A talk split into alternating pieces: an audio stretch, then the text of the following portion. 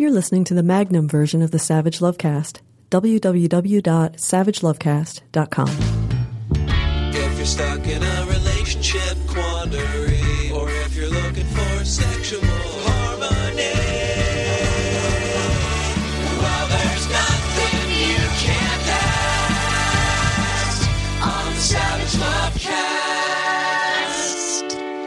you're all probably expecting me to talk about the Defense of Marriage Act and the Prop 8 decisions handed down by the Supreme Court last week or a week and a half ago on last week's show. But because I've been on a book tour and because Nancy Hartunian, producer of the Savage Lovecast, was on vacation, we banked a couple of shows in advance. So we, we had to record a few shows in advance and we weren't up to date. So I wasn't able to rant in real time about how important and earth shattering and groundbreaking and life changing that decision was um, handed down by the Supreme Court. I had almost willed myself not to think about it. I had willed myself not to think about it too much uh, because so much was at stake for lesbian, gay, bi couples all over this country.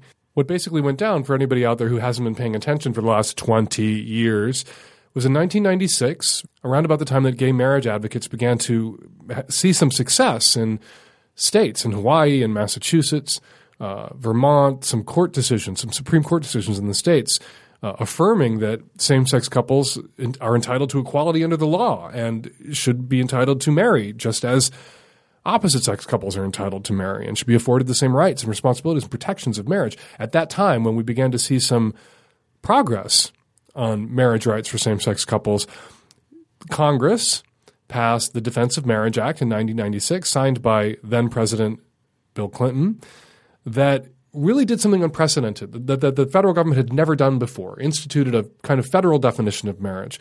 And the Defense of Marriage Act did a couple of things. It told states that they didn't have to recognize marriages performed in other states for same sex couples, even if they were legal, which has never been the case. Uh, in some states, it's illegal for first cousins to marry. In other states, it is legal for first cousins to marry. If first cousins marry in a first cousin marriage equality state and they move to a first cousin marriage discrimination state, their marriage is still legally valid. That one state will recognize the, the marriages of another state. It's a full faith and credit clause of the Constitution requires that, that states recognize and honor each other's contracts, compacts, marriages, so that there isn't chaos.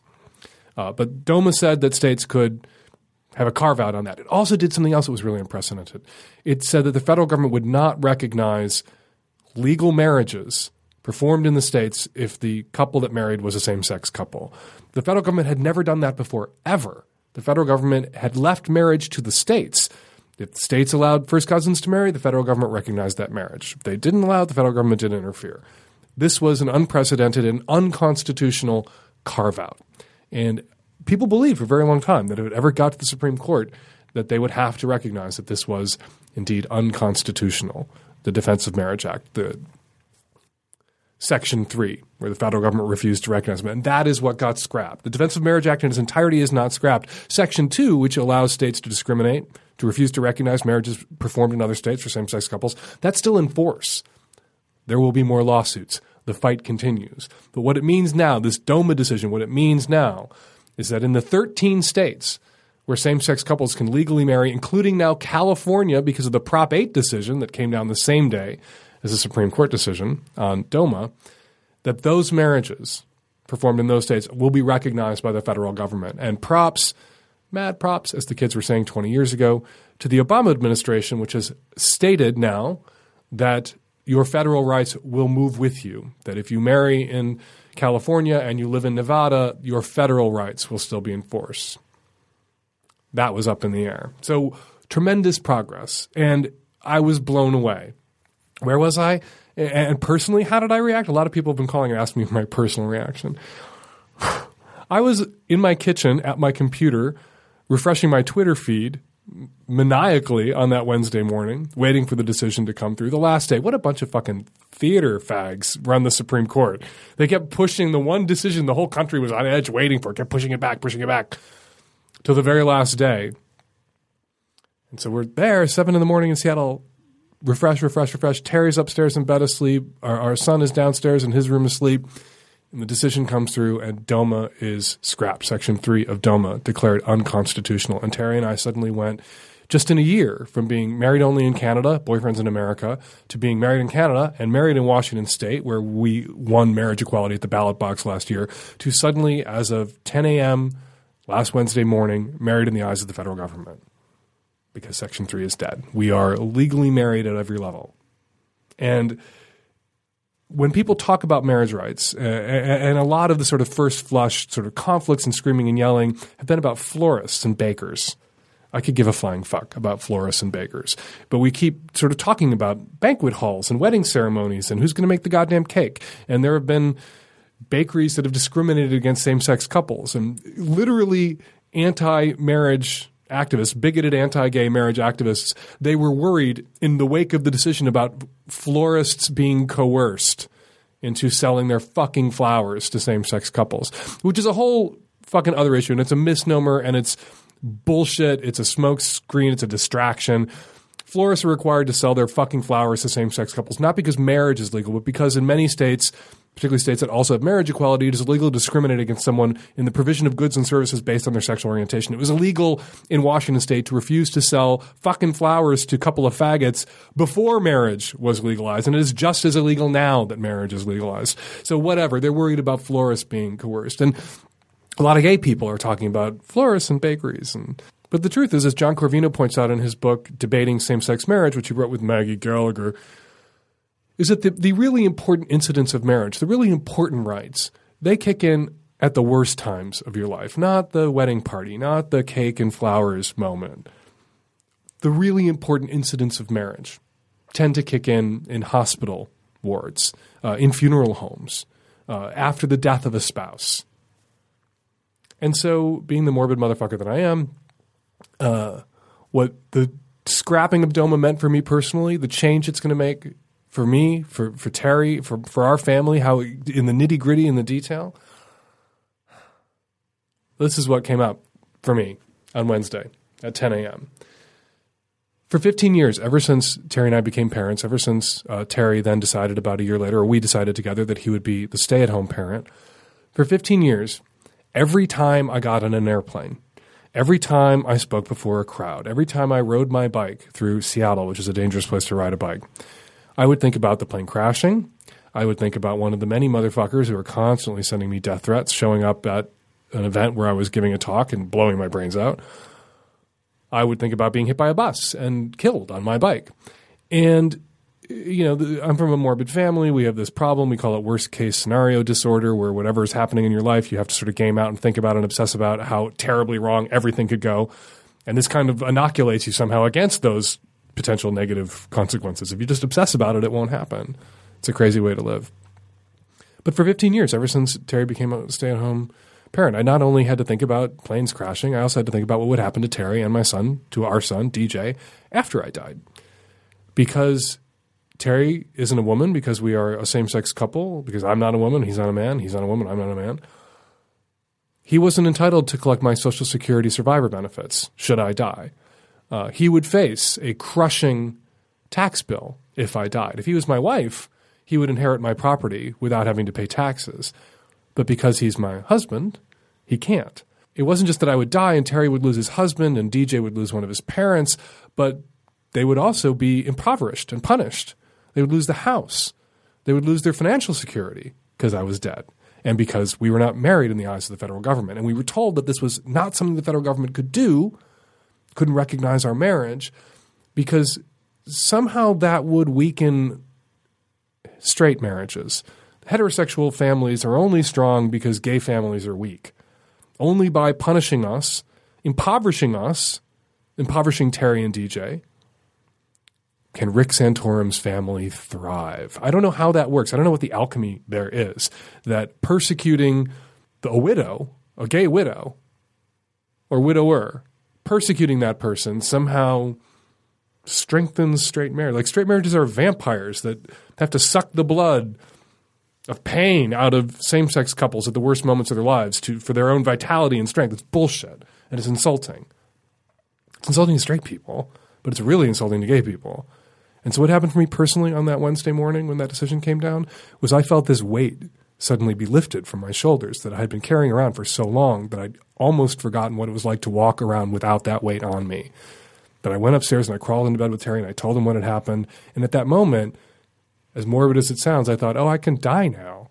That if the plane crashes, the, as the plane crashes, I won't be thinking, fuck, not only am I going to die, but Terry and DJ are now really going to be punished. Terry's going to be punished for having married me. DJ will be punished for the crime of having gay parents. Unfairly punished, viciously punished. I don't have to worry about that anymore. That has been lifted from me. I don't want anything bad to happen to me. Please don't kill me if you're one of the many people out there who sends me death threats. Please don't kill me. That's what I'm saying. But now, now I can die and just be sad about the fact that the plane I'm on is crashing and not also be sad about what is going to be done to my husband and child in the wake of my death. And for that, I am so grateful to, to Evan Wolfson, who's going to be a guest later on the program today, who is the godfather of the marriage equality movement, to Edie Windsor, who is the kick ass lesbian widow who brought the suit that toppled DOMA. She was hit with a $360,000 tax bill upon the death of her spouse, Thea, that she didn't, would not have had to pay. Little old lady, robbed of all that money. She wouldn't have to pay. Money that she could have lived on in her old age, taken from her because she loved the wrong person in the eyes of the federal government. And Edie Windsor, thank you. Thank you for kicking the federal government's ass. Thank you for tearing down DOMA. Because in that moment, you made my family more secure. So it was a good day last Wednesday. A good day that came after a bad day. The day before the Supreme Court gutted the Voting Rights Act. We need to get in the fight on that. North Carolina, Texas, Ohio, we've seen draconian, vicious, brutal, misogynistic anti choice legislation fly through those state legislatures signed by their governors, Kasich in Ohio. Appalling. We're going to talk about it later in the show. Appalling. We have to stay in the fight. There are other fights. And the marriage fight isn't over yet. Marriage equality has been won for same sex couples lucky enough to live in the 13 states where same sex couples can marry. There are 37 states right now where same sex couples cannot. The fight ain't over for marriage equality, and the fight ain't over for reproductive freedom, and the fight ain't over. How is this even possible? How can I be saying this in 2013? The fight isn't over to protect the voting rights of African Americans and other minority groups. Ah, fucking appalling. The same Supreme Court. Ah, fucking appalling. We are going to fight for all those things. But we can take a moment to celebrate the victory that last Wednesday represented for justice for same sex couples. Hard won, long fought victory. I was elated. I hope all of you were elated. And I hope all of you are committed to staying in the fight on all fronts. And now your calls. Hi, Dan. I just had a first date with a guy. It went well. We ended up in the back of his car and we had sex and we used a condom, but he was kind of so large that when I pulled myself up off of him, he came out of the condom. Um, and he had already come, so there was that. And I know that I should be tested, but I was just wondering how much should I be freaking out? Like how it wasn't like the condom broke, it stayed intact and I actually pulled it out of me completely whole, but I know that he it had come and it was there. and I was just wondering what are the odds that that was bad for me and that I will have contracted some horrible thing. I mean, we talked about testing and everything, and he claims to be clean and hadn't been with anybody since he's been tested. I just don't believe people, and I think I should still be tested. I just want to know if, like, what level of immediacy this deserves.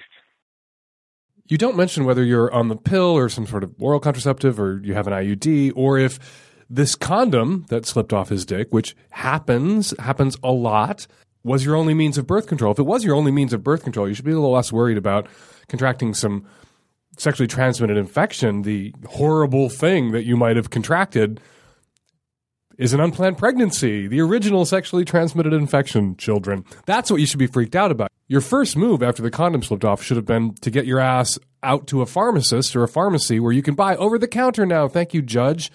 Uh, over the objections of the Obama administration, you can buy over the counter Plan B, emergency contraception. That was your first panic. That should have been your first move. And yeah, test.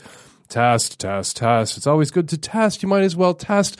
There are sexually transmitted infections that condoms offer some protection from, but not entire protection from. And yeah, there are semen and blood borne sexually transmitted infections that, of course, a leakage would put you at greater risk of. So you should absolutely go test. But your first panic attack should have been that unplanned pregnancy. When we talk about condoms being a very effective means of birth control and disease prevention, uh, we sort of oscillate between you know, acknowledging uh, imperfect usage of condoms, or typical use, it's called, and perfect use. And in perfect use, condoms are hysterically, wildly effective uh, birth control means, and also a, a, a tremendously effective uh, barrier against many sexually transmitted infections, and of course, reduces your risk for others.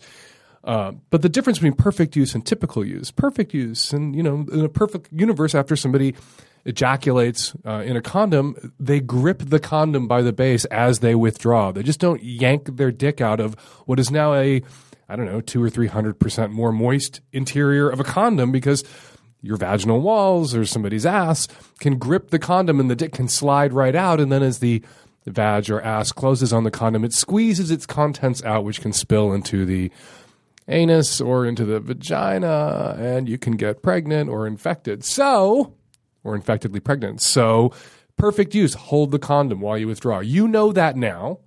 He knows that now. So, your future condom use should be less typical and more perfect.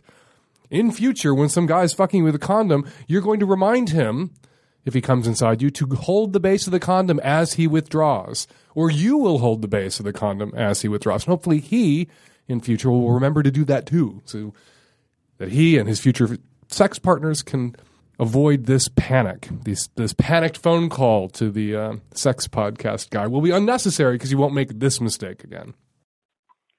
Uh, hi, uh, this is not so much a sex question as a sex consequence question. Um, a while back, I, I had uh, sex with a woman who was married. Uh, she we'd had sex maybe twice before over the period of five years. Um, her husband much older, and um, she this time uh, you know called me out of the blue and insisted that uh when she came over that we wouldn't use a condom. And I'd always used one and she said I I hate them and I had a an operation that precludes me getting pregnant so please no and I can't blah blah blah. Anyway bingo. And she denied the baby was mine uh until the child was 22 months old I am not in the child's life the husband is still in place. My question is this What right does the child have eventually, perhaps as an adult, to know their parentage versus the right of the mother to keep it a secret and you know, avoid betraying the fact that she had an affair and she'd been lying to her daughter for all these years? And, you know, and trying to keep that family intact. I mean, does it, should it only happen upon the death of the titular father or should it never happen? I mean, what, what are the rights involved of everybody, including the child, simply to know? Never in your call do you mention your motives or why you want to tell this girl, why you want this girl to know so desperately that you are her biological father. You don't say that you are aching to be in relationship with this child, that you feel this sort of connection to this child. And so, eh, but what comes across then is your desire to inform this child or for the truth to be out there isn't so much about your rights as a parent or biological parent and this child's right to know her genetic heritage, but almost a perverse desire to out this kid's mother to this kid and her husband as a lying cheat. And, uh, you know, maybe I'm reading too much into this. Maybe you weren't as articulate during the call as you could have been. But if what's motivating you here is a vindictiveness and some sort of desire for revenge, upon your old lover uh, because of your anger at her duplicitousness and deceit, then leave it the fuck alone. Like your motives are bad, and the person who will suffer most as you lash out at your former lover for her lying, cheating ways is this innocent child who is caught in the crossfire here. She has a mother and a father. You had an orgasm, your lover had a baby. And I realize that you have a genetic connection to this child, and perhaps you feel some sort of ownership ugh, over this kid because of your DNA.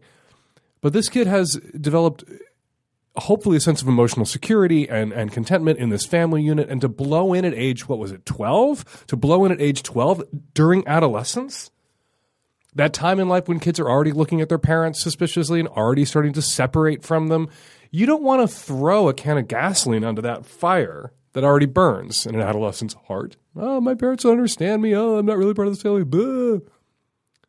by revealing this shit about her mother and about her and who she is and that she's who she is is a lie has been a lie all her life. And how do you know?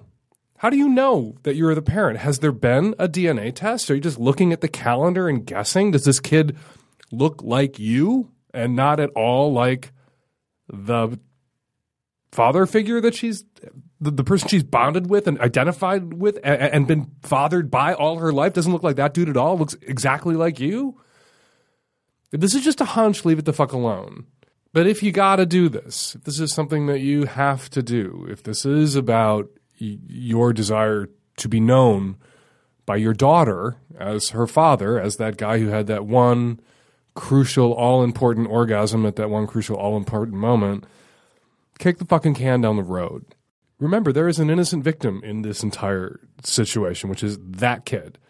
And the truth may set you free. The truth may allow you to have a relationship with her, but the truth could destroy her.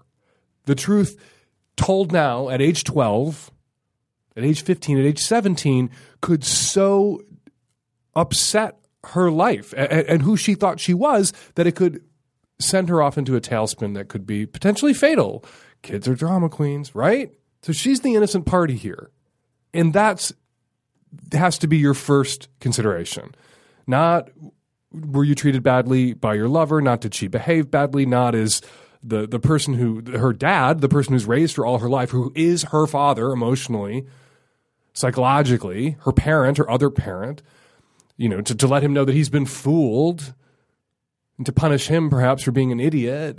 Okay, so you've punished your ex lover for being a liar. You've revealed to her husband that he's an idiot and a fool and has been cheated, and you have destroyed potentially, very likely, this kid's life in the process, your kid's life in the process. Was that worth it? To think about the potential ways in which this will play out once it's out, and the person who will suffer the most if this lands like a bomb is the innocent party in all of this, this girl. And maybe if you feel like you're her father, you should do the self sacrificing thing. If you feel emotionally, psychologically, you should do what fathers are supposed to do and protect their children from harm, which means for right now, for the time being, not letting her know that you are indeed her biological father. Because letting her know that now could inflict a great deal of harm on your little girl talk to your former lover, not in a I'm coming for you oogie boogie threatening way. Talk to your former lover and say, now is not the time, of course, adolescence and all that drama and girls in puberty and screaming and yelling and slamming doors. Not the time for this, I realize. But when she's an adult, I feel she has a right to know, and that should be respected if I am the, indeed the biological parent, that there is going to come a time where that is going to have to be on the table. And, and lay your marker down and put it in her head, your former lover's head, that that day of reckoning will come and that you believe that your biological child has a right to know her biological father and to be known by him. But not now. And think long and hard about your motives, because if even then, even when she's a young adult, your motives are still, if indeed they are, and maybe I'm reading too much into your call, and maybe you meant to say you, you want to do this for all the right reasons, but if your motives are love and honesty and not about punishment and vindictiveness, maybe, maybe, but not now. Hi, Dan. Um, I'm calling with a question about an ex-boyfriend recent of mine. So this guy, I was dating him for like six months, and I find out recently that he is a sex addict. And the whole time we're together, he has been sleeping with a lot of other people. And this is someone, I think I'm in a committed monogamous long-term relationship with him, but he is out sleeping with other people. He says it's an addiction. I think he is. I believe him. Like he has that personality of um, being of the addict, you know. Um, and so, anyway, I he and I also know because I've been with him and I have been having unprotected sex with him that he um, will prefer not to use a condom, and that probably there are some girls who's not going to use a condom. So obviously, I am taking care of myself. I'm going to get myself tested um, as soon as possible. But I also am wondering, like, I know he's meeting the most of these girls through OkCupid. Um, and how you know someone I see this person as a health risk, like he is out, he could be spreading whatever to a lot of people. And if there is some like way, and maybe this is just like because I'm also mad at him, but but but you know, aside from that, is there any way to protect people against what I see as like a sexual predator? Because he could theoretically be spreading a lot of stuff around. I don't want to jump down your throat right away, but you say you were dating for six months and then you say you were in a long term relationship. Uh, uh, uh, sorry, wrong. A six month relationship is not an LTR. Uh, I, the, you know the what makes an LTR, how much time you have had to have been together to, to deem it an LTR is a little mushy and gray and amorphous. But I definitely am going to go out on a limb here and say that definitely at six months it is not yet an LTR. And and I don't want to fault you. Like this guy sounds like a dog and a player, as they used to say in the '90s, and uh, a kind of a scumbag. But if he talked you out of condoms by six months, before six months were up, early in this relationship, you weren't really using your best judgment, which is not to excuse him at all. He's a dick and an asshole and a selfish motherfucking piece of shit. And he'll get his. Karma will catch up with him.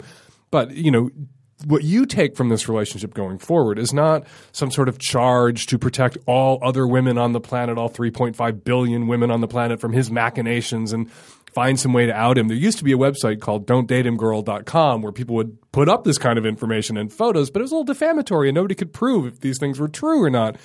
So your charge going forward isn't vengeance and you know you don't get to be Captain Condom superhero swooping in to protect all the ladies. Your charge going forward, I keep saying that, I'll say it one more time, is to draw the lessons here that, that, that you need to learn, which is I'm going to go get tested, and then I'm not going to fall for this shit again. And I'm going to wait a lot longer than six months before I stop using condoms with someone new because you really can't know someone at six months.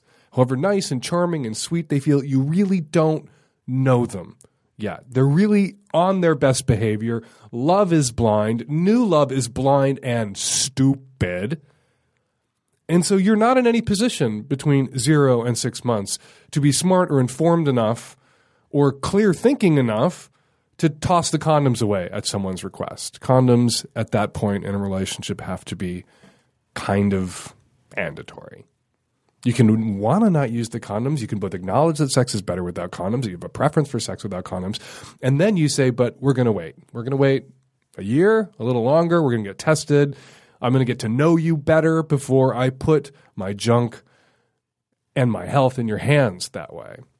That's your mission going forward. And you have to trust that other women will see through him. There is really nothing that you can do.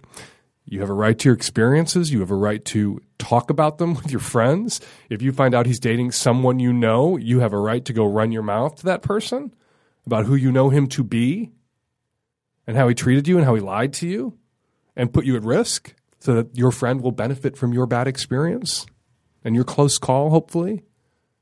Hopefully, nothing terrible has happened here. Hopefully, you're fine. This was a close call and a wake up call. And what you have to wake up to is six months ain't an LTR and between zero and six months is too soon to throw the condoms away at the request of somebody you don't know that well. Hi, Dan. My boyfriend and I are both exploring anal sex for the first time. Although we are disease free and do not use condoms for vaginal sex, I would like to use condoms for anal, especially until we get the hang of it and in case there are any messes. My boyfriend's friends keep telling him to not use a condom with anal because it hurts them. Is this true? Because I feel like if it was true, I would have heard it on your podcast by now. Yes, using condoms for anal sex, it, it really hurts. It, it, it's very painful. If you buy those condoms that have tacks in them, then it really fucking hurts. No, no, no. Condoms for anal do not fucking hurt.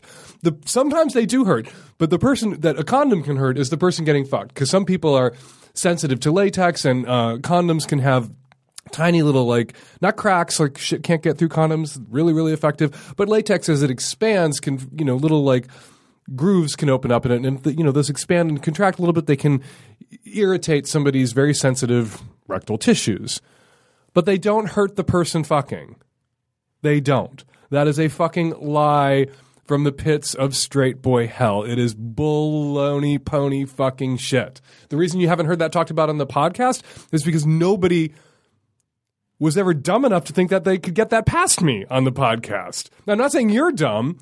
Nobody like these guys that your boyfriend uh, that is talking to. None of them ever thought that they could slip that one by me because they couldn't. Because that bullshit. And condoms are really great for anal, even if you're in a you know monogamous, fluid bonded relationship with someone you really trust. Hopefully, you've been with this guy more than six months. Um, and you're not using them for vaginal, yeah, the sense of security, particularly if you're worried about mess that condoms can give you, are great. You might want to think about female condoms if you really don't have to worry about him pulling out and there being a mess, because female condom is the ass can liner. You stuff it in you, he fucks it, uh, he pulls out a bare dick, and then you can go remove the female condom if you want to use it for anal. But if you're worried about mess and you want to use a regular condom, he fucks you. If he pulls out this mess, you open the base of the condom wide and you lift it off the dick, turning it inside out in the process, and then all the messes disappeared into the condom. It's actually a pretty beautiful thing, particularly for people who are worried about those messes. And really, who isn't worried about those messes when it comes to anal? And it will not hurt his dick unless you get those condoms that they fill with tacks, which are just for S&Mers, and they don't actually even exist for them. Uh, he will not be hurt. His dick will survive. His dick will thrive. And I, I, I, I've talked about this before on the show, but I'm just going to keep talking about it because it just busts all these people who are like, oh, condoms hurt, condoms cut sensation, condoms this, condoms that. I can't feel anything with a condom on. And yet, when a con- when someone using a condom, wearing a condom, the condom breaks and they don't notice. I've been there. I have had condom break on me and I didn't notice because the sensation, the feeling is not so different. It, it's it's unnoticeable the difference, literally unnoticeable. People are fucking away with a condom on the condom breaks and disappears, is off their dick, and they keep fucking without realizing because it's really no different. If condoms hurt, people would notice it when they stopped having that pain in their dick during anal and the condom broke. Suddenly it would go from being very painful, this butt fucking shit, to very delightful. It's bullshit. You're being lied to or he's being lied to by his friends. Insist on condoms if that's what you want. You know what? You put your foot down and say, okay, this anal thing you want to try, you can totally do it. We will do it tonight with a condom, or we will not do it. You'll see how quickly he will agree to do it with a condom. If the choice is with and I get to, or without and I don't, he's going to go with. And if he insists he just can't do it with a condom because it might hurt too bad because of what his friends have told him, his guy friends have told him about using condoms, how painful it is to have anal sex with a condom, then you tell him that if that's true, that, that he should go fuck his friends in the in their asses without a condom, and they can have lovely condom-free anal sex together, all of them. But he's not having condom-free anal with you. Hi, Dan. Um, 29 year old female in Canada. I had a question about disclosure of the amount of past sexual partners with your current partner. I'm in a serious relationship for the first time in my life, and it's fantastic. And I have not disclosed the fact that I have slept with, I think, more people than he has, based on his history of, you know, needing an emotional connection with women and having more serious relationships than I have. Um, from what he's told me, it sounds like he's slept with maybe 10 to 15 women, and I've slept with over 30 men. And I've had my choices and I made them happily, sometimes with regret, sometimes not. But the point is, I haven't told him. And I don't know if I should or am obligated. He doesn't need to know in terms of STIs. I know that I was clean. He knows, I know that he was clean when we started to, um, to sleep together. Um, so it wouldn't be for that reason. But we have had conversations in the past where he's sort of belittled the idea of quote unquote slutty behavior or casual relationships. And he doesn't seem to understand that there is something in that, in it for someone who does that. It's not just an empty, unhappy decision to do that. I've argued uh, the point without disclosing my own history, and I wonder what you thought about when it is necessary, um, when it's not, whether I owe it to him, things are perfectly fine. I'm not dissatisfied with anything in the relationship. I just wondered if it's something worth telling him, not really to change his mind on the situation, but maybe it's to look twice um, at me. Okay, so we caught you on the subway. Uh, we won't say in what city, but some city that has a subway. So, uh, but but so if there's noise, that's that's what it's about. I've never actually given advice to anyone on the subway before on the show. How, you you didn't say in this call how long you've been dating this guy. Um, about nine months. Okay, and uh, did you guys never have like a you know what I've done, who you've done, sexual numbers conversation about your sexual histories with each other at any point in the dating process? We never did the numbers thing. I mean, I got the sense early on that he didn't want to know any details, Mm-hmm. um, and I understand that. And same for me, so I just didn't press just to sort of agree sort of silently that it was not a really big deal. I guess. Mm-hmm.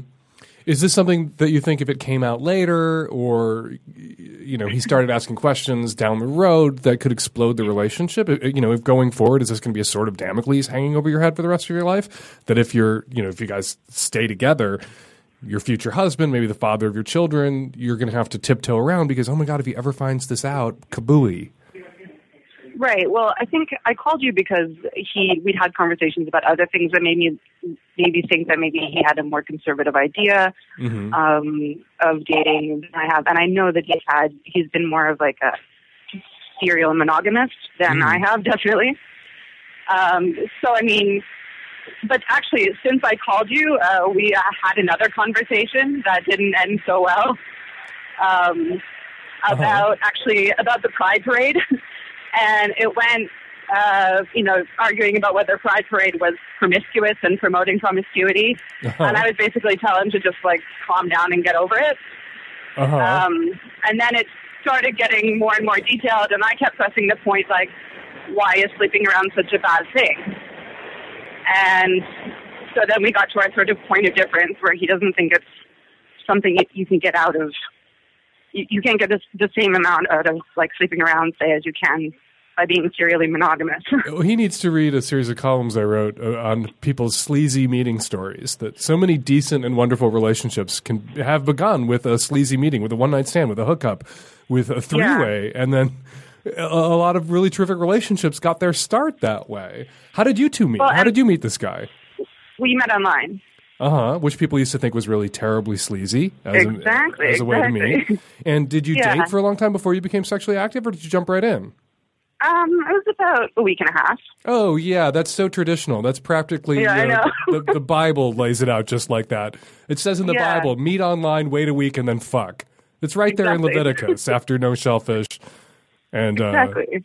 no polyester. Now, now I don't want to. I'm. He's also surprised me in the sort of liberal side of of our life together. So I don't want to paint him as like this like stuck up Republican. Mhm. I think it's just this one thing that he has.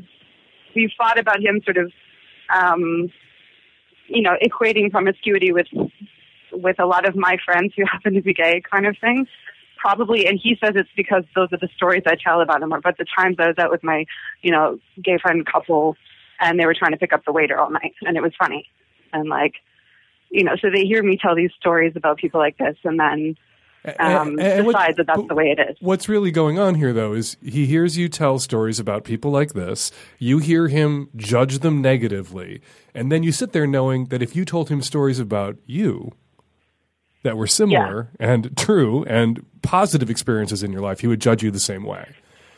Yeah, exactly. So you, you've reached that point in a relationship with somebody who has, uh, I think, hang-ups and unfair judgments of others where you need to out your you need to decide whether you're going to risk outing yourself to him or whether you can be with someone who is going to judge you all your life without realizing that they're judging you and hurting you or you're going to risk blowing his mind because if you come out to him as you know if you share your sexual history with him you don't have to come out to him as anything you just tell him the truth and say do you feel that I'm that way? Do you feel I'm like dirty or uh, you know nasty or promiscuous or this or that or the other? Do you think that's do you think that of me now, knowing what you know of me? No. Well, here's the rest of me. Do you still think that? Right. way? And he may reassess his attitudes once he finds out that someone that he loves and fell in love with is more sexually adventurous and open than he is. And that there's nothing about being sexually open or adventurous or having a few one night stands or having 30 sex partners in 15 years or a dozen years, however long you've been sexually active, that makes mm-hmm. somebody unlovable or scum. Yeah, and and I think I'm afraid of finding out whether or not he'll tip on that point. Like, mm-hmm. you know, Well, Um, that's the risk that people so- sometimes have to take. You know, Yeah. So by by like coming out to him, do you mean like sharing the actual number or like sharing? the fact eventually you're going to snap at him. Eventually you're going to snap at him, and you're going to blurt it out. Yeah. because you're going to get drunk. Yeah. And he's going to say something shitty about people who do things that you have done, and you're going to go, "I do that. I've done that."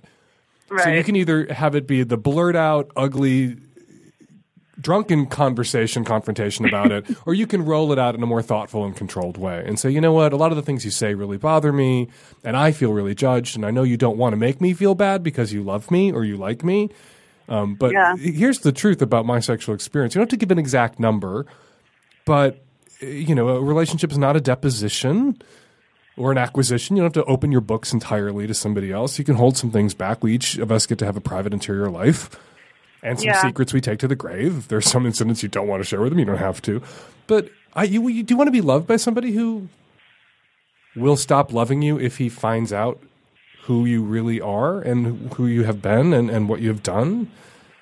no, no, of, of course not. And That's exhausting. I guess I, I well, no, and and I think that's probably why I'm afraid to ask the question because I guess the first question was whether or not it even matters, whether or not I should ever bring it up because it doesn't say anything about our relationship. So A numbers discrepancy just- doesn't matter. A numbers discrepancy doesn't matter. And an Right. untold truth doesn't matter if it doesn't matter. But here, the, the untold truth is something that you are being unfairly judged about, and that's going to eat away at you.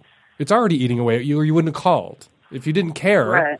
That he was not just judging your gay friends and judging other people who've behaved the way that you have, but also judging you, you would have like gone, meh, whatever. He doesn't need to know, huh? And you wouldn't have thought, you wouldn't have made this phone call. But you made this phone call because eventually this is g- going to explode. Like the fuse is already lit, and it's under your Yeah. skin, and it's bothering you, and you're going to Yeah. tell him. And the only Is it- the only question is, are you going to tell him in a moment of sort of drunken truth telling anger, or are you going to tell him in a controlled and calm way that he's full of Yeah. it? And that somebody who's behaved the way that he has, 15 partners, meeting people online, waiting, you know, like Jesus told us to a week before fucking them, that he's in no position to judge other people's sexual choices, really. That he's as liberated and promiscuous as anyone else. And Yeah. serial monogamy, when you've had 15 partners by age 30, yeah, that's two partners a year. Right. No, that's a partner a year by age 30. Come the fuck off it. That Yeah. he's some sort of like paragon of sexual virtue and conservatism and rectitude. Bull fucking shit. He's a slut too. Yeah. He's a slut too, is making himself feel better about his slutty ways by looking down on people who are just a little sluttier than he is. And Right. it's bullshit. And he needs to be called on it. Well, yeah, and, and I wonder if it, it was even as simple as, you know, he would be threatened by the fact that I slept with more people than he did. And maybe, and that's a sexist and unfair double standard. It's why I actually Yeah. give women a pass when it comes to rounding down those numbers, because because it's just really unfair, and a lot of guys can't get past it. Even guys who are otherwise cool and calm and sexually liberated and not assholes, when they find out their girlfriend or wife's real number, they get a little upset, eh, inconsolably so. And so I think women, you know, operating in a world where that insanely sexist double standard exists and it's going to take generations to root that fucker out, have a right and get a pass, have a right to, to minimize and get a pass for that white lie. Like the blowjobs don't count. Right. That drops numbers really fast. Right. Well, I actually brought up something you mentioned on another show about how if women weren't socialized to be so like afraid of being perceived as promiscuous, he would get laid a lot more often. hmm And he sort of it did make him think, but I, I don't I don't think we were talking about the same thing. So it You- sounds like I just need to You have come into his life to blow his mind. If you tell him the truth about you, not an exact number, if you tell him the truth about you and he cannot see you anymore, he was not the right Mm-hmm. guy for you. You need to get rid of him. You need to find somebody who's not such a basket case about sexuality. But he either will get past it or losing you will help him rethink his bullshit and his prejudices. And he'll be a better boyfriend to his next girlfriend or he'll be a better boyfriend to you. Either way, telling him is the right thing to do. Yeah. Okay. It's always the right thing to do, right? Yes. But you get to shave numbers off your number. Yeah. Okay. Good luck. Thank you. Thanks for calling. It was awesome to talk. Nice to talk to you too. Enjoy the rest of your subway ride.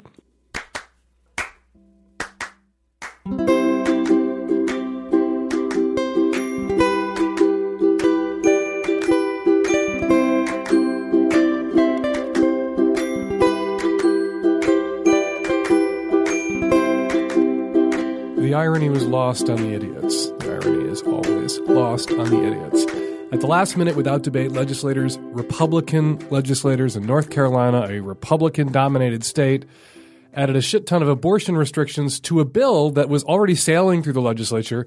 And that bill that they added all these new abortion restrictions to was a bill banning Sharia law in North Carolina because theocracy is a threat to our way of life unless it's our theocratic bullshit we want to shove down everyone's throats. In Ohio last week, the Republican governor signed a bill that requires women seeking abortions to submit to medically unnecessary transvaginal ultrasounds. You have to have an ultrasound wand jammed up your twat against your will, which is technically uh, meets the legal definition of rape, but like whatever. That bill in Ohio also gutted funding for Planned Parenthood rape crisis clinics in Ohio that counsel women, rape victims, about abortion will lose all public funding. Meanwhile, that same bill throws money at sham crisis pregnancy centers that are run by religious groups opposed to abortion and notorious for lying to women, not just about the health risks of abortion. Abortion is actually safer than pregnancy, but also lying to women about birth control. So if you're raped in Ohio and you go to a rape crisis center and they advise you about perhaps getting an abortion or taking Plan B, uh, they will lose their funding. Ohio wants to make sure that if you are raped and impregnated, that you will carry that rapist baby to term. You might want to Google the image from the signing ceremony for this bill, where you would see the Republican governor of Ohio signing this bill into law that requires raped women in Ohio to bear their rapist babies, potentially, surrounded by white men. Just him and his pen and his bullshit and his sexism and his misogyny and all of his white male Republican colleagues gathered around the desk. They couldn't scrounge up one lady for that signing ceremony. Not one. Unbelievably, it gets worse. Are you sitting down? I'm just going to read a little paragraph here from Huffington Post. And if a woman is able to obtain an abortion in Ohio and develop some sort of medical issue during the procedure, clinics will no longer be allowed to transfer these patients to public hospitals for additional care. In the midst of a medical crisis, these patients must find a private hospital to help them. Do you know who owns most of the private hospitals in the United States? The Catholic Church. Good luck, women experiencing a medical crisis during an abortion in Ohio obtaining emergency care. You're shit out of luck. Complications are very, very rare during abortions, of course, but Ohio's governor wants to make sure that any slut, excuse me, any woman or rape victim who does experience a complication during an abortion, he wants to make sure that that woman dies, I guess, for the sin of having been raped and then seeking an abortion, or just seeking to exercise her constitutional right to terminate pregnancy. Wisconsin last week. Governor Scott Walker, Republican, signs into law a bill that will close two of the state's four abortion clinics.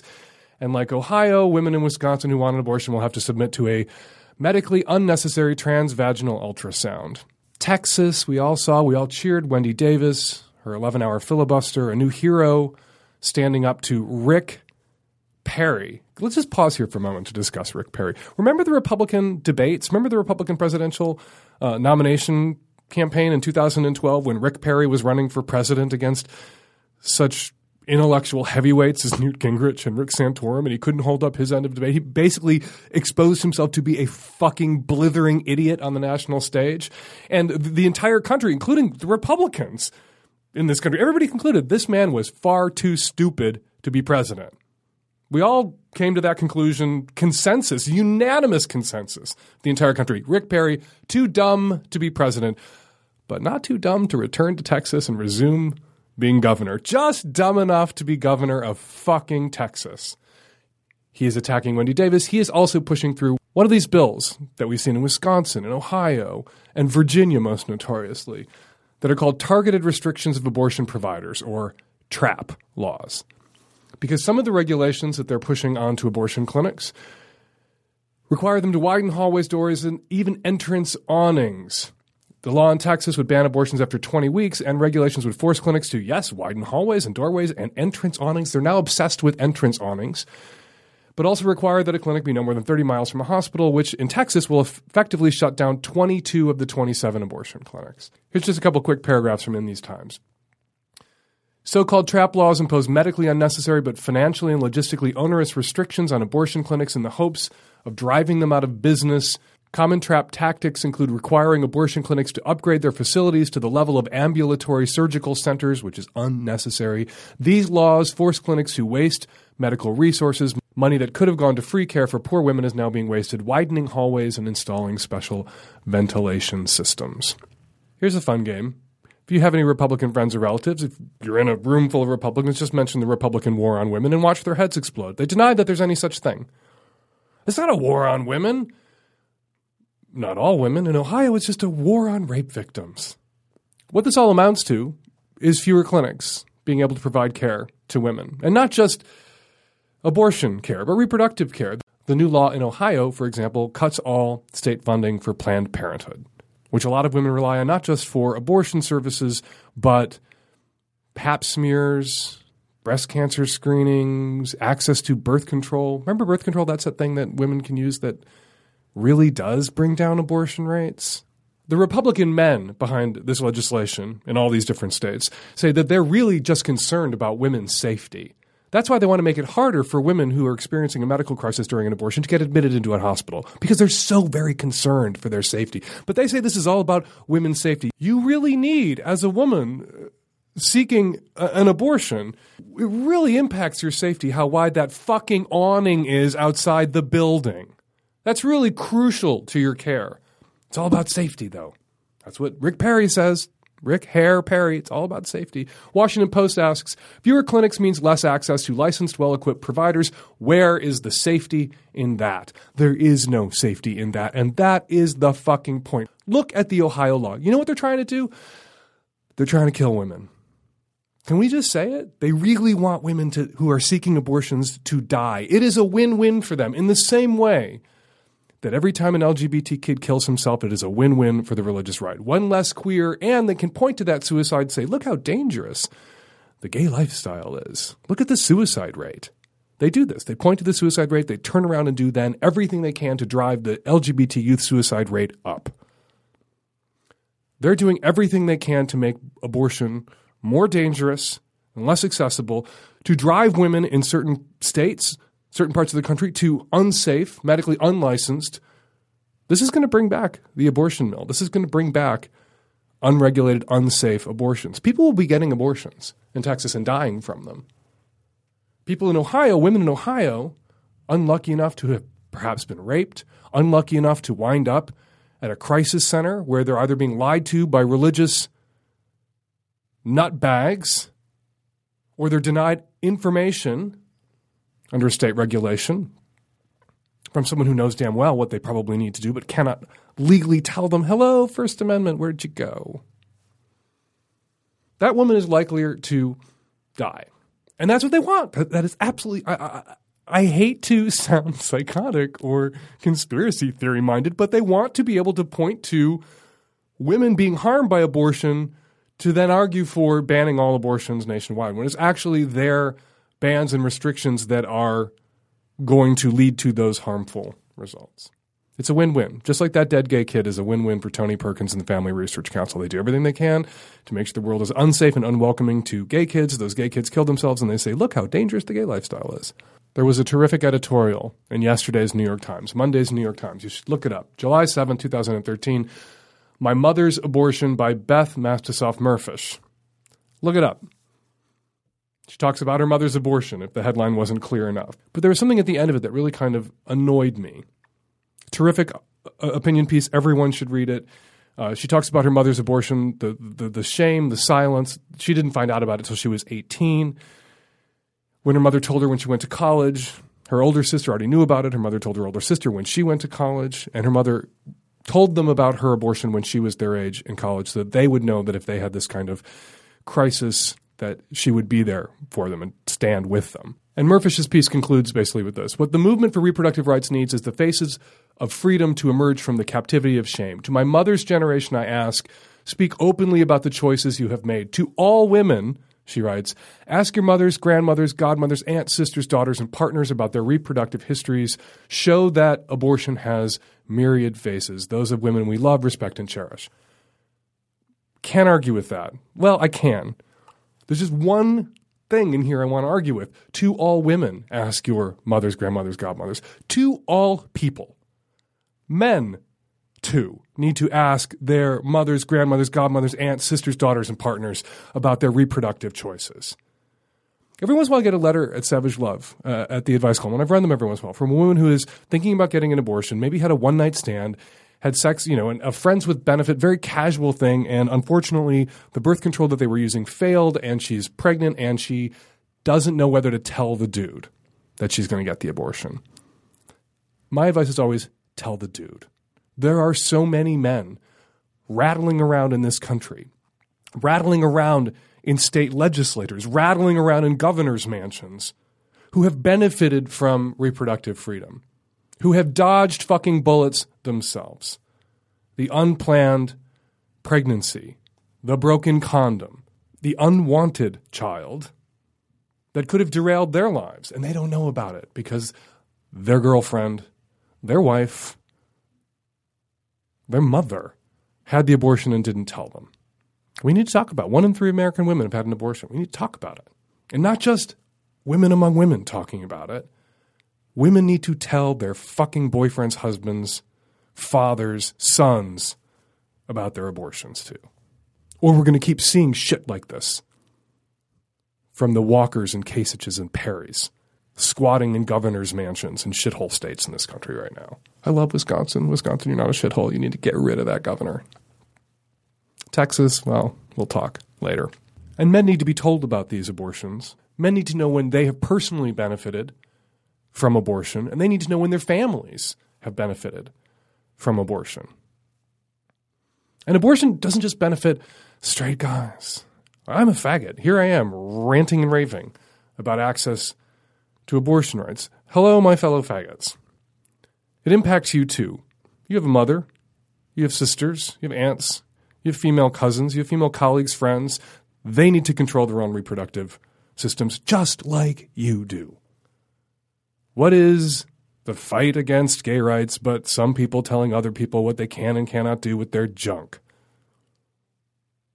There is a link between reproductive freedom for women and freedom for sexual minorities who are at no risk of ever getting pregnant. If you can't see the common enemy, Rick Perry also hates you, faggots. Rick Perry hates reproductive freedom for women. The Ohio Republicans who pushed through this bill, the North Carolina Republicans who pushed through this bill, they hate you too. And for the same reason. Because you have the nerve to think that you're in charge of your own body, faggots, my fellow faggots.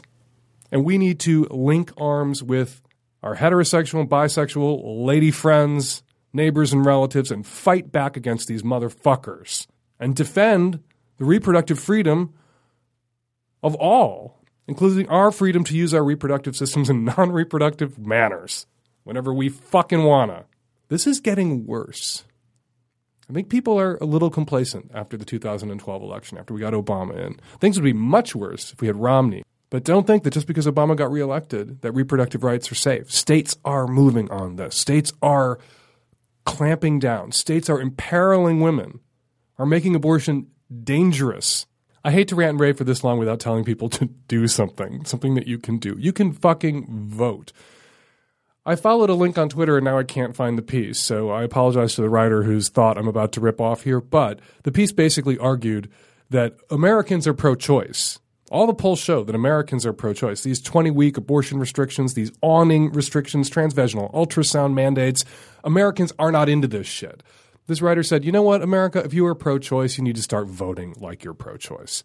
Right wingers and anti choice maniacs who are the minority have been able to leverage their willingness to vote single issue on choice into victories in state houses. We need to do the same goddamn thing. You need to vote. If you're not voting and you're not voting pro choice, you are part of the problem. The other thing that you can do right now, right now, it is so crucial to show your support for Planned Parenthood. You may not have much to give. That doesn't matter. One of the ways that Planned Parenthood can demonstrate its necessity and the support out there for it is just by pointing to their sheer number of donors. Doesn't matter if you're only giving five or ten bucks.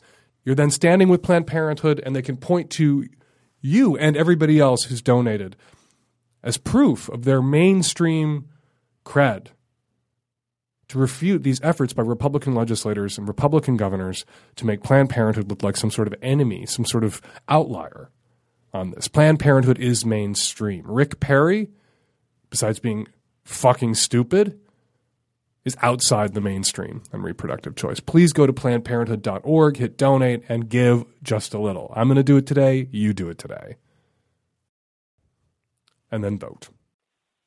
Hi, Dan. This is well, I'm from Minnesota, and I just heard that DOMA got overturned, and I'm just wondering what that means as far as immigration reform. Because, like I said, I live in Minnesota, and I have a girlfriend who doesn't have a green card, and all of a sudden, like I'm actually thinking I might be able to sponsor her. So I was just wondering if you could, I don't know, help us out and figure out what's going on. I talked about the Defense of Marriage Act and the Supreme Court decision at the top of the show, and there's a lot to talk about, and I could run my mouth some more. Uh, but I'd rather bring somebody else in, somebody instrumental in DOMA's defeat and the spread of marriage equality to so many states and, and the, the, the, the sea change that we've seen uh, not just in the law, but in the hearts and minds of the American people. Evan Wolfson is the founder and executive director of Freedom to Marry, the campaign to win marriage nationwide. He's also the author of Why Marriage Matters America, Equality, and Gay People's Right to Marry. He was listed as one of Time magazine's 100 most influential people in the world, a designation that Time automatically removes from someone. Uh, if they appear in my podcast. Thank you so much for joining us today, Evan. Uh, I guess I just peaked. you did. It's it's a it's a slide from here. Um, congratulations. Thank you. Yes, to all of us. It's really momentous. You are called the godfather uh, of the marriage equality movement, and rightfully so. And you began fighting for marriage equality back when you were laughed at, when nobody uh, thought that this was something that could ever happen. Well, in a way, that's true, and uh, certainly people say that now. But as you know, gay people have challenged our exclusion from marriage really since the dawn of the modern gay rights movement, which we usually erroneously date to 1969 and Stonewall. Within two years of Stonewall, couples were challenging the denial in three states in three major court cases, one in Washington state where you are. And the difference then is that they were all rubber stamped out of court. They were just thrown out because the country wasn't ready for it. When the second wave of marriage litigation began, most importantly with the Hawaii case in which I was co counsel, the, the, the results were very different. It launched this ongoing global movement. It brought us all the progress that we've seen. And the difference between the first wave and the second wave was that AIDS came in between and shattered the silence about gay people's lives and prompted non-gay people to see gay people as part of families, as grieving, as as connected to others, as human. And it really awakened gay people to the need to not just fight to be let, let alone, but to be let in to be part of the safety net of protection and inclusion under the law and in society. And here we are. It's uh, like I told you, you and I had dinner last week in Seattle. Like I told you, I just I cried when this the Supreme Court decision came in. I you know always thought we would get here. I didn't think we would get here in my lifetime. Did you think we would get here in your lifetime? Um, well, yes, I did, and and that was part of why, obviously, I wrote my paper 30 years ago. It's why I've been working on this ever since. The difference is that when you're younger, you think what is a long time will be shorter. So it definitely has it's taken longer than I expected to get as far as we have, but I always knew it was not going to happen overnight and that we would get there. And what's wonderful is that because we've all been working really hard, telling our stories, talking with non-gay people, and because non-gay people have had the the innate fairness and willingness to think anew, in Lincoln's words. We really have been able to change things. And you know something, that, that actually is the story of America, that it takes struggle and work and it's never done and it's imperfect. But this is a society where we have the tools to change things if we do the work. Okay, uh, there's that famous Gandhi quote uh, about social justice struggles. First they ignore you, then they laugh at you, then they fight you, then you win. You have you have lived that whole trajectory. They ignored, they laughed, they fought. You won in the Supreme Court last week. How did that yeah. feel? That yeah, win? I just want to. Uh, well, thank you. I just want to say though we, we're winning. We haven't yet won, as you know. We still have more work to do, and I think the single most important thing I could say on uh, this convers- in this conversation, in other words, is that we all have to keep going. We really have to keep doing the work. But these Supreme Court rulings gave us a huge amount to work with on top of the momentum we already have, and now we just have to keep going and finish the job. I, I was I was elated when I saw those rulings. You know, the Supreme Court did two big things last week. First, the court turned the federal government from the number one discriminator against gay couples to now putting its moral and legal weight on the side of our families and on the side of the freedom to marry throughout the country. States may continue to discriminate for a time, and that's why we have more work to do. But the federal government will now be treating married couples as what they are, married, in all 50 states. And that's a huge, huge accomplishment that really does give so much more to work with, as well as giving tangible protections and responsibilities and safety net to people all across the country, even in states that still discriminate. Okay, so yeah. go ahead. Go ahead. Finish. Well, and then, and then the second thing the court did was to restore the freedom to marry in California. And what that means is a third of Americans now live in a state where gay people can share in the freedom to marry. That's over 100 million people, and it's up from zero a decade ago. We still that means that still means we have more than 200 million who don't yet have the freedom to marry, and 37 states where we don't yet have the freedom to marry. But we've come a long way in a very short time, and we have to now take that and finish the job. So, speaking of those specific rights and benefits that people have won, what, what was achieved for people, same sex couples in Supreme Court, the first caller, the, the question we just listened to, she heard that the DOMA decision is going to have some impact on immigration, that her girlfriend doesn't have a green card, uh, isn't a citizen. Um, and that was really, I think, the first tangible benefit that we saw. One of the first sort of real world benefits that came through was uh, a same sex couple married, although living in Florida that does not recognize same sex marriage. The one man, the U.S. citizen, was able to get a green card for his married male partner. This is monumental. Yeah, this is change you can believe in. And I want to give a real shout out to President Obama, to Attorney General Holder, and to the administration, the agencies, and others who have, without hesitation, moved forward now to do everything the executive branch can do to implement the command of the Constitution as laid out by the court. They could have been foot dragging, they could have been studying this to death, but instead they moved into action to do what the administration should be doing, following the law. And you know, we still have more work to do. They they have to make sure that the, this this constitutional command of treating marriages equally is implemented across all federal programs that the executive branch can do.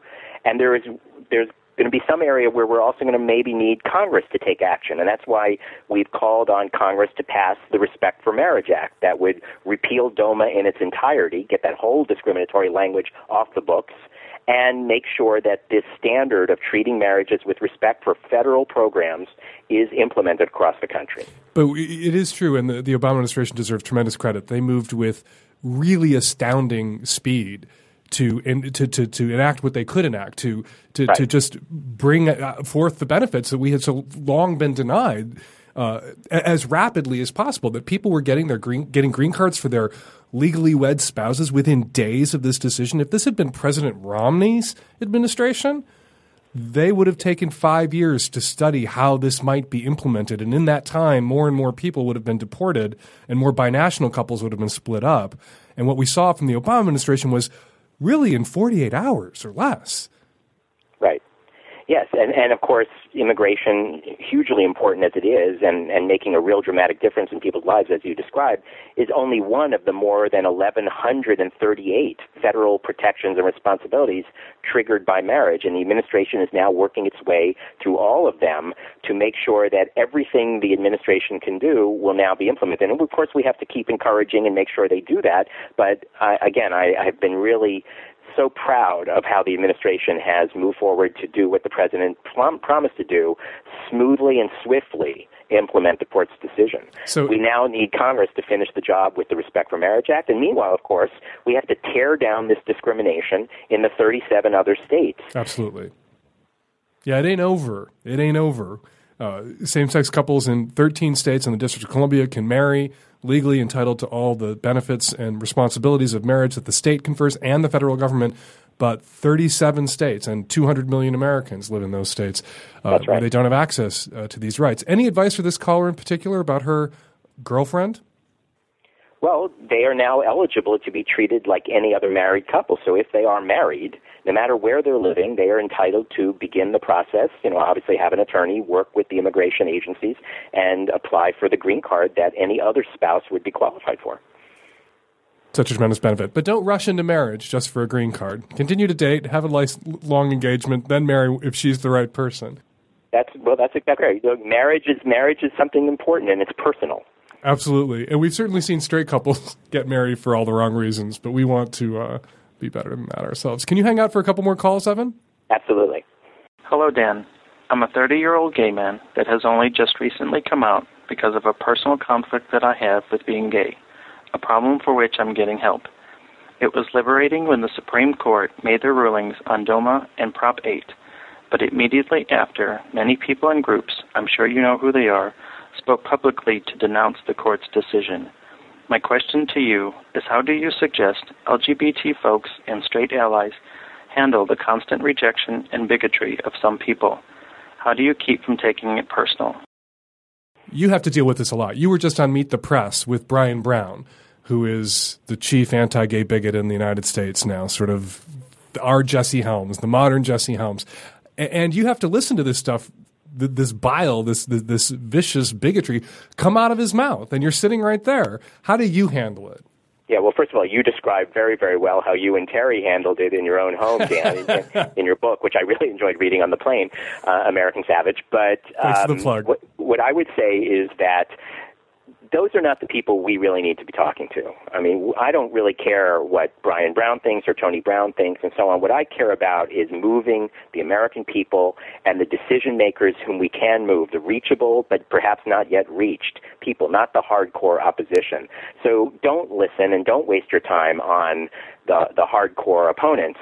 Focus on the persuading we all need to be doing with the people we can move. And every one of us has friends, has neighbors, has coworkers, has family members, people who care about us and whom we can persuade.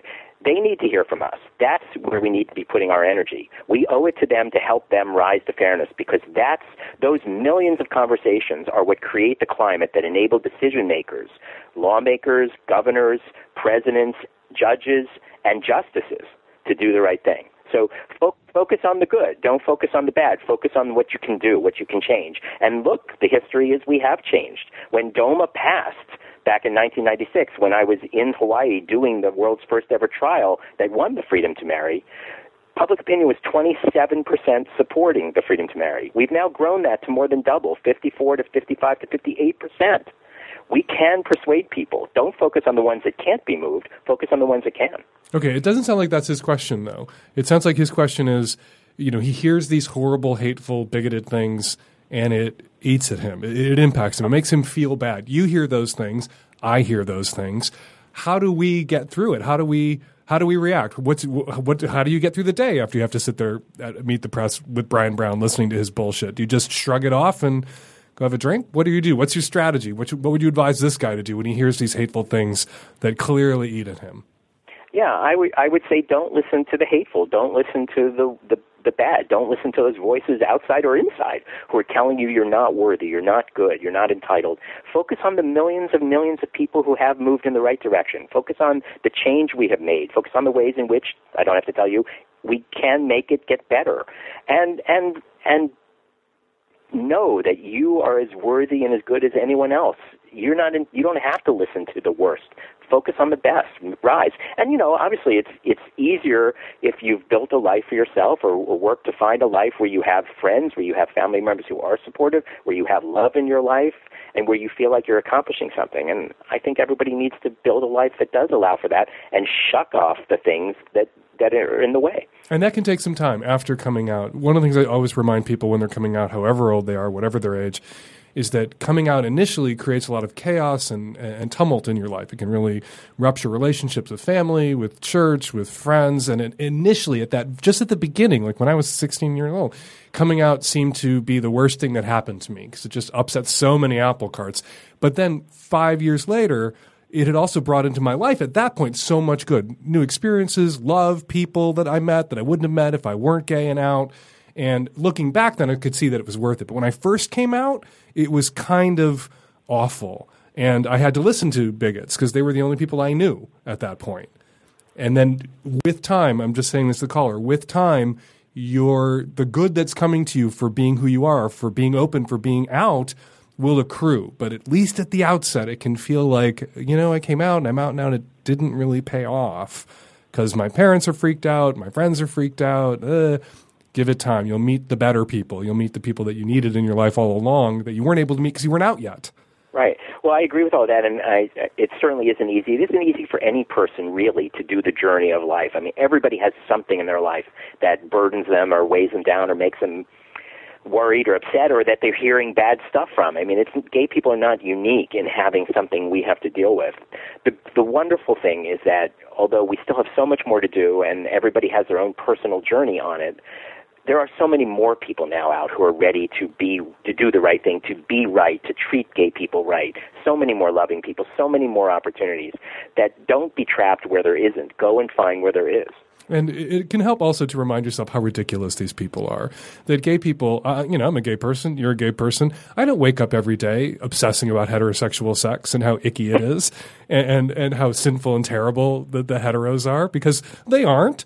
And I love them, and heterosexual sex is awesome. That's where gay people come from, ultimately. And they're ridiculous. This is that there are people like Peter LaBarbera and Brian Brown, these ostensibly straight adult men who spend all their waking moments obsessing about gay people's lives and what gay people are doing in the privacy of their own bedrooms and who gay people love and whether the, the, the Supreme Court is okay with it or not.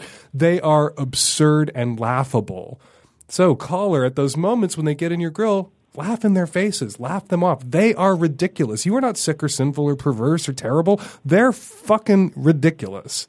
And they're also a minority, a dwindling and increasingly isolated minority. And, the, and if they're not a minority where you find yourself, then bring yourself to another place, whether geographically or spiritually. Go to the people, go to the places, go to the opportunities that are open in front of us because we've earned them. And we are now with the majority. The majority of Americans support the freedom to marry. The majority of Americans do not believe that gay is immoral. That's a change. We had to work hard to achieve those changes, but we have and it's only going to get better if we do the work. Hi, Dan. I'm a 35 year old lesbian in the Midwest. Calling today because I am getting married, well, commitment ceremony in my state. And the issue is, is my partner's family are a bunch of raving lunatic bigots um, and haven't been very kind to her since she came out and been really horrible to me we don't talk to them much, but she is wanting to invite them to our ceremony, and I really don't want them there. I don't even want them knowing when, where, because I really wouldn't cut it past these people to make a scene. and I don't know what to do without hurting her feelings and even coming off to her family as even a bigger jerk than what they already think that I am. So she kind of offered up, well, let's just invite the ones that have been terrible to us, um, but not the ones that have, like her parents and brothers and sisters and such. Well, that I do know about her family is they are really busybodies. So I know that um, the moment they had anybody in the family uh, had the address to the ceremony, they would be there, and it would be spread throughout their family with wildfires. Just looking to get your advice. All right, Evan Wolfson, time to put on your. You won marriage in 13 states and, and federal recognition for those marriages. Now it's time to put on your wedding planner hat as Right. opposed to your wedding marriage activist hat. So, should this woman allow her girlfriend or fiance to invite her bigoted future in laws to their wedding that they may possibly disrupt? So I had a few reactions. Number one, your wedding is your wedding. There is no right answer, and even though everybody, including now us, is going to be free to give you, feel free to give you advice, because everybody's very connected to the vocabulary of wedding, which is part of why it's been so transformative for us to claim it. Uh, it's your wedding. It's your day. It's your celebration. You guys need to work it out. You know. Secondly, uh, obviously the two of you have to work it out between the two of you. You each have things that matter to you, and that's part of not just the wedding but marriage. Welcome. The third thing I'll say though is my own answer would be to invite them. My own answer is to give people a chance to rise. I would take the risk of it not being uh, everything I want and them not behaving as well as I would want and not be the one to shut the door or keep them out. I think the fact of inviting them and then the fact of them coming will be transformative for them, we hope, and we need to keep those doors open, let them cross the threshold. I actually agree with Evan. Wow. Why not would- invite them? Yeah, go for it. Uh, unless you, you know the caller does sound a little traumatized. She's worried that they may be violent or disruptive in some way, that they may show up to take some stand against their daughter, and, and so that needs to be weighed. And she needs to talk to her fiance about whether that's a realistic fear or not. But don't discount the the, the pressure of, of of emerging social norms. And your wedding will be a, room in which the social norm is to love and support you as a couple. And if you drop even a few a handful of bigoted relatives into that room of of love and support, they will feel that they are in the wrong. They may it may help open their eyes, it may help bring them around. But your wedding isn't supposed to be about curing your future in-laws' bigotries. It's supposed to be about your love. But I think you should err on the side of inviting the motherfuckers, and it might help you, the caller might help her to see it as kind of an aggressive act, to see it as a fuck you. You're invited to the wedding, as opposed to uh, I guess I can't avoid inviting you to the wedding. I, I might write the invitation differently, but extend the hand. Yeah, with remember that when you extend a hand, it does have a middle finger in there still that you can employ at any moment.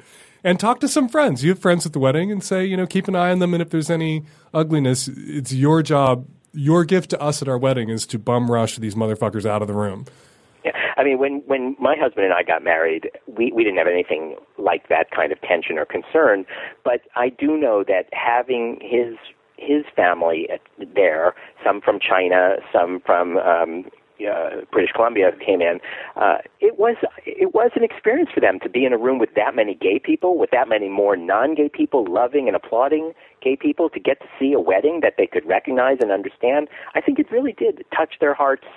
Not that they were bad to begin with, not that they were in anywhere near where the caller's family seems to be, but uh, it, it helped them. It helped them feel even better and happier and rejoice and be part of it. So I, you know, I think it's wonderful that we are giving people a chance to celebrate with us. Evan Wolfson, founder and executive director of Freedom to Marry, the campaign to win marriage equality nationwide, author of Why Marriage Matters, America, Equality, and Gay People's Right to Marry. Follow him on Twitter at Evan Wolfson. Thank you so much, Evan, just personally, uh, on behalf of myself and my husband and, and our child and our family and all the other same sex couples and uh, in the country where we are now. I couldn't have seen it coming, and we wouldn't be here without your hard work and passion and dedication and intellect and, and the years you've sunk into this. So, just personally, on behalf of my family and my husband, thank you so much. Well, thank you, Dan, and thanks for your part in it. And we all have to keep it going because we're not yet done. Yeah, the fight is number 37 more states to go. People, some people online said, okay, we're done with marriage equality. Let's move on to X, Y, and Z. We can move on multiple fronts. We should keep fighting for trans rights. We should keep fighting for employment non discrimination, but we have to keep fighting for marriage too. And there's nothing about our movement uh, that prevents us from moving on multiple fronts at once, as we have That- been doing. That's exactly right. In fact, we we of course want it all. We're not done until we have it all, which means we're never fully done. We want it for everyone, and what we've seen is that marriage is an extraordinary engine that helps move things forward, and we need to keep going. Hi, Dan. I'm in my 30s and have been dating my boyfriend for about nine months now. We're monogamish in that we like three ways, but we're exclusive to each other in every other way. We both agree that marriage wouldn't be in the picture for about another year, but we've been starting to discuss it what a marriage would look like, where we would live, step parenting issues, etc. I feel like these are things that need to be discussed to find out if we could even be compatible in a long term relationship. And recently on a on a podcast, you were talking to someone who said she was on the path to marriage after five months of dating. And you blasted her for feeling like she was on the path to marriage. You said five months was still the audition stage. So I'm curious for your take on how long it should take to move to the path to marriage. How long does the audition period last?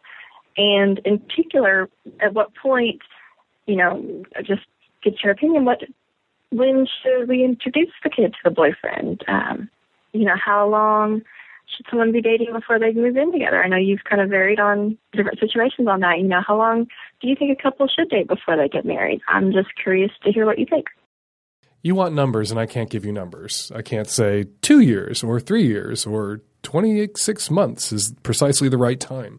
Individual experience varies so widely on these things that you will meet people who married at three months who are still together and very, very happy.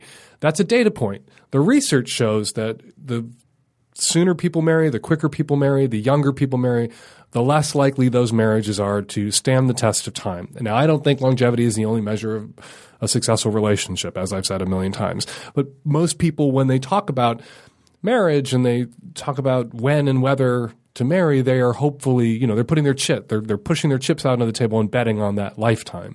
So if you want to bet on that lifetime, I think you should wait a little longer than nine months. I think if your boyfriend of nine months has not yet met your kid, it is certainly too early to be thinking about scheduling a wedding. It is not too early, of course, to be thinking to to be looking at this guy and thinking I could see myself with him. This is somebody I think, based on what I know about him now, you know, if things keep coming out the way they're coming out, if this relationship keeps keeps unfolding the way it's unfolding, if he is the person he's led me to believe that he is, I could see myself with him. But at nine months, you don't know really that for sure. So you need to do your due diligence and you need to wait a bit longer. If he's somebody that you could marry and spend the rest of your life with at nine months, he will be someone you could marry and spend the rest of your life with at two years or three years. So wait but feel your feelings. Feel the fuck out of your fucking feelings. If you feel now like, God, I could marry you, you could say that to him. He could say that to you. Oh my God, I could see myself. Yeah, we should. I really think you might be it. And I, I so want this to work out that we're not going to rush it. We're going to wait. We're going to keep dating and, and hanging out and, and feeling this intense connection grow. And then we will marry when we know that this is absolutely positively right, that this is what we should do. So we're not betting on whether or not it's right in trying to hurry the deal with a marriage. We're sealing the deal with a marriage. So wait, I'm not going to give you months. Nine months, I think I can give you. That's too soon. Nine months and has not yet met your child. Way too soon. You need to roll him out, introduce him to your child, introduce him to your friends and family, get to know him better. And then, two, three years from now, you still feel the same way that you feel right now, then obviously that's an indication that you could marry him and you should marry him. And it would be an indication that you could have married him at nine months, right? But two, three years from now, you may realize that he isn't who you thought he was at nine months. If he is who you think he is now, he will be that person in two years. If he isn't who you think he is now, he won't be that person in two years. You don't want to be married to that person then when you realize he's not who you thought he was. What you want to do is marry the person that you now know is absolutely positively who you thought him to be at nine months. So that's why you marry then, not now. Hi, Dan. Uh, I'm a 21 year old queer woman from the West Coast. Um, I have kind of a relationship quandary for you. I am in a relationship for almost six months with um, a wonderful woman who is slightly older than me. She is about 10 years my senior, and we have a great relationship. Um, the issue is that we are at a point where we've both realized that we are we want really different things. She has decided that for the first time in her life she knows what she wants and that's to have kids and get married and settle down and um not necessarily anytime soon, but she needs to work towards that. And I know just as strongly as she knows that she wants kids, that I do not want that at least in the next decade, um, and that I am about to graduate from college and, um, you know, I have a lot of things I need to do and decisions I need to make um, that are for me and only for me. And I would love to be with her, um, but I can't marry her and I can't have kids with her right now. Um, but we are really, really in love and we both this is the best sex we ever had. We're both into the exact same things. We care about each other really deeply. So my question is what do you think we should do? Because we can either break up now and have her use her time meeting other people that she might end up, you know, being able to marry in the future and avoid some future pain, or we stay together until we both graduate. She's in grad school until we both graduate, and then you know, sort of see what happens there, like whether one of us has to move for a job or whatnot. Either way, it sounds like we both get hurt, and that's going to be kind of sad. So, how do you deal with that? I guess is my question. It's only been six months. Six months. Six months. We keep hitting that six month wall today. It's only been six fucking months. Um, right now, your life plans and her life plans don't align. Perhaps you're not compatible. But why rush a confrontation about it or having to resolve this issue. Just leave it unresolved. Let it be messy. You've only been dating this person for six months. And so just kick that fucking can down the road and say, you know, you're in school, I'm in school, whatever we're going to do, have kids, get married, whatever, or not, or put that off for 10 years or five years, whatever we're going to do, we're not going to do that right now. We're certainly not going to get married at seven months. We're not going to have a child together at nine months. So why fight about this? Let's enjoy each other. Let's enjoy this time. Let's see where this takes us. Let's see how deeply connected we become. Let's see if this bond grows and strengthens. And then if it does, we may reach a point where we have to then assess what we're going to do. Who's going to, if we really love each other, if we got to make this work, somebody's going to have to give way. Either I'll settle down a little quicker than I wanted to, or you'll wait a little longer than you wanted to. Maybe it'll be 10 years, maybe it'll be five years, maybe it'll be two and a half years. We'll have to hammer out a compromise if we realize we're so in love that we can't live without each other. But for right now, it's six months to be hurrying into confrontations and conflicts about marriage and children when you should still be getting to know each other and determining whether you really do love this person enough to think about a life with this person. Think about what that life is going to look like after you know for sure that this person is the person you want to spend your life with instead of really sabotaging the relationship at this stage by focusing on what are incompatible life goals and abstract life goals that you don't even really need to think about for a while. And if you fall more deeply in love, you may find yourself willing to compromise on issues that right now you are not willing to compromise on. And the same goes for her. So let it be. Date. Don't be lesbians about it. Don't rush it. And there's nothing lesbian about rushing it. We had straight couples on earlier in the show. They were rushing it too. Don't fucking rush it. Love her, date, have fun, think about marriage and kids and family in two years. Hey, grumpy old faggot from 1981. Uh, I guess I'm going to be one of the people calling about your bathhouse rant in episode 349. Good grief, Dan. I mean, I've I've heard reviews on bathhouses for years now, but it had just occurred to me that you know, for someone who's never really been, you sure have a lot to say about them. You know, just like a bar, a bathhouse is can be a completely mixed bag. Sure, you can run into people who are self-destructive messes. You can have a boring night of cruising guys in the hallway. You can also meet someone for a really surprising night of intimacy and affection. Um, I've made friends in bathhouses who I still see on a regular basis 13, 14 years later. You give a caveat during your rant, letting the caller know you've got a limited perspective, but, but Jesus, lighten up a little bit. Hi, Dan. I'm calling in reference to episode 349 when you were talking with Garfunkel and Oates about the concept of the fadeaway. Um, and you both, rather, all three of you kind of referred to it as a pussy move or whatever. Um, and while it is, I think it's important to acknowledge that a lot of guys react really aggressively and angrily to being rejected. Um, and if you feel like you are dating that kind of guy, you know, who might start name calling, you know, or could even potentially become violent or, you know, hounding you, then sometimes the fadeaway is really the only way to deal with that. Obviously, it's always important to try to be honest whenever possible, but some people make it impossible. And a lot of straight guys who are quote nice guys have this idea that if they're nice enough to you that they're owed sex and you know their niceness suddenly disappears when you tell them the best that's going to happen. They think if they do everything right then you're obligated. So that's the situation and that's that's the situation where it's okay to just fade away and disappear and not feel bad about it. Hi, I'm calling because I just listened to episode 109 from November 2008, and I've been skipping around and listening to old podcasts, and I got to this one, and I literally started crying in my office because it was talking about Prop 8 and how upset everyone was, and how upset I was at the time too, with these rights that got taken away from the gay community, and now five years later, it's almost done, and Prop 8 got sent back down to the lower courts, and it's it's not a thing anymore, and Don't Ask, Don't Tell isn't a thing anymore, and it's kind of amazing to think about the fact that it's been five years seems like such a long time, but things are changing, and it. I feel like there's a lot that obviously still needs to change, and there's a lot of things that still need to be worked on, and there's a lot of rights that still need to be won.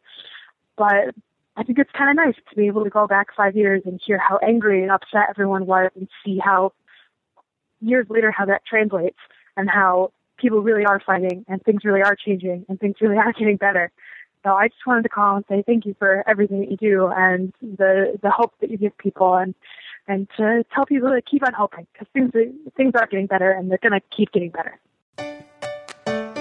And we're going to leave it there. 206 201 2720 is the number here at the podcast. If you want to record a question or comment for a future show, give us a buzz. 206 201 2720. As ever, a very big thank you to all you Magnum Savage Lovecast subscribers. We appreciate you all so very much. 206 201 2720. That's the number. Follow me on Twitter at fake Dan Savage. Buy my new book, American Savage which the Washington Post calls an extraordinarily personal, deeply felt book about traditional marriage, authentic and healthy religion, and a traditional sex life. Hmm. American Savage. Buy the book, read it, figure out what the hell they're talking about at the Washington Post because I don't get it.